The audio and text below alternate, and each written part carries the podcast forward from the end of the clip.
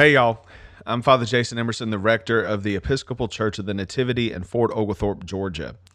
You have tuned in to the Nativity Podcast, where we explore the love of God through scripture, reason, and tradition. Today, we are beginning a series on Ephesians. We are in year B of the three year Sunday morning lectionary cycle. And the second readings, the ones commonly from the letters of the New Testament, assigned for August, are from Ephesians. So, this is an opportunity to dig deeper into this letter from St. Paul to the church in Ephesus. At least we think it's from St. Paul. More on that later. Don't worry if you have never heard of the city of Ephesus. We'll get into that in a moment. However, before we dive headlong into Ephesians, let me extend two heartfelt invitations to you. First, read Ephesians. You can find it online if you don't have a Bible lying around, and it's short. It's only six chapters. In the edition lying on my desk right now, it's also only six pages. You can bang through that in an hour.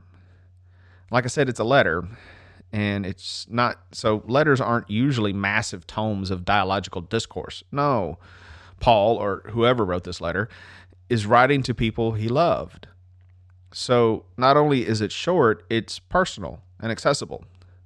So I highly, highly recommend reading it in a single sitting. Read the whole thing, just like you would a letter. It will give you the author's complete thought of what he was trying to say to the followers of Jesus in Ephesus. Now, here's the second invitation. On Sundays in August, if you are near Fort Oglethorpe, Georgia, come join us at 10 a.m. at the Church of the Nativity. Our adult Bible study is going to be on the particular readings from Ephesians that we're going to use in worship. And we're going to play with these readings. We're going to engage with them creatively. And I really mean play with them. Play as a spiritual discipline is mighty, mighty strong. And sacred play with the scriptures is spiritually enriching. I said these are heartfelt invitations, and I mean it. I've never done a deep dive into a book of the Bible and not been enriched by the experience. So I'm making these invitations to you because participating in them will make your life better. So read the book of Ephesians and come join us on Sunday mornings at 10 a.m. During this podcast series, we're going to be looking at the bigger picture and background of the entire book. Think of it like this during the podcast, we look at the forest, and on Sundays, we look at particular trees. So, let's dive into the book. Let's take a little bit of a background of the, the letter to the Ephesians. So, where and when? Ephesus is a major seaport on the western edge of modern day Turkey. Um, and so Paul founded, St. Paul, traditionally speaking, has founded the church in Ephesus. We're pretty confident that he was the actual found, uh, church planter in that particular situation. Uh, and so, ostensibly, this is a letter from Paul to the church in Ephesus, written later after he's left. However, the authorship is a bit disputed. And that's for two reasons. Some of the earliest manuscripts don't have the name Ephesians in verse 1 that's written to them. It may have been written as a more general letter to a lot of churches. And in the body of the letter, the author does not address any specific issues going on in the congregation and the community. And he doesn't name any particular people. We see in other letters of Paul, like Romans, that he names Prisca and Aquila, the two church leaders he's writing to and planning to stay with when he goes to Rome.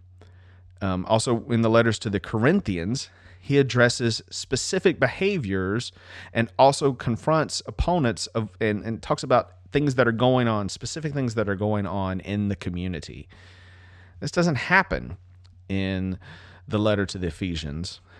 Also, the outline of the book is very similar to Colossians, almost down to repeating specific language.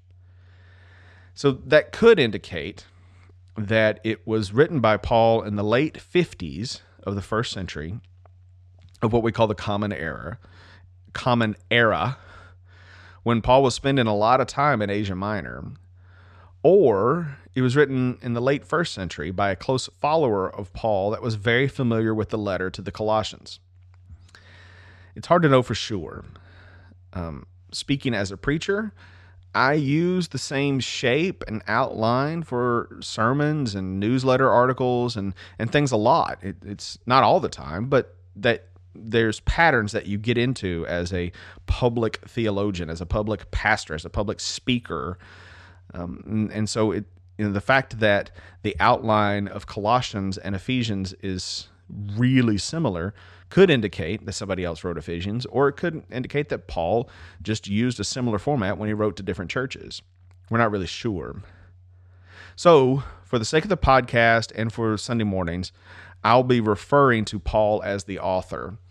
And that could mean specifically St. Paul, or at least means that this happens, this letter happens within the teachings of Paul and the school of Paul's thought in early uh, Christianity in the first century looking at the book, it's generally accepted that it's in two large sections chapters 1 through th- 3 and chapters 4 through 6.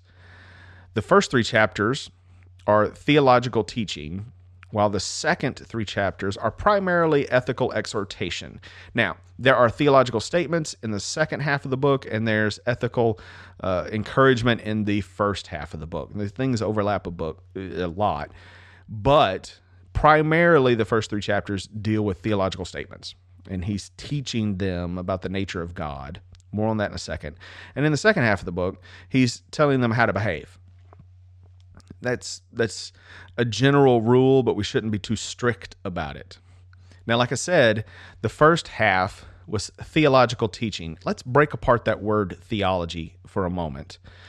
The word theology comes from two Greek words, theos, which means God, and logos, which means words.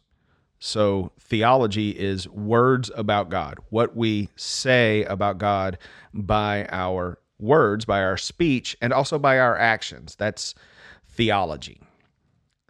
Ephesians speaks about God, does God talk, teaches about God, does theology by describing what God has done, by describing God's actions.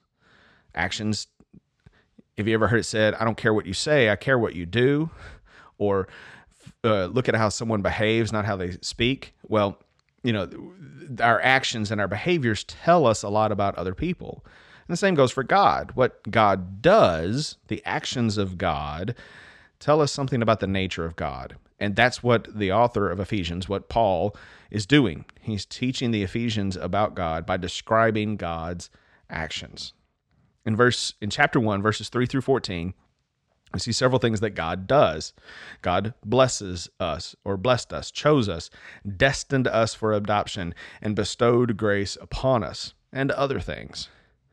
And then in verses 7 um, and the first part of verse 8, it says, In him we have redemption through his blood the forgiveness of our trespasses, according to the richness to the riches of his grace that he lavished on us.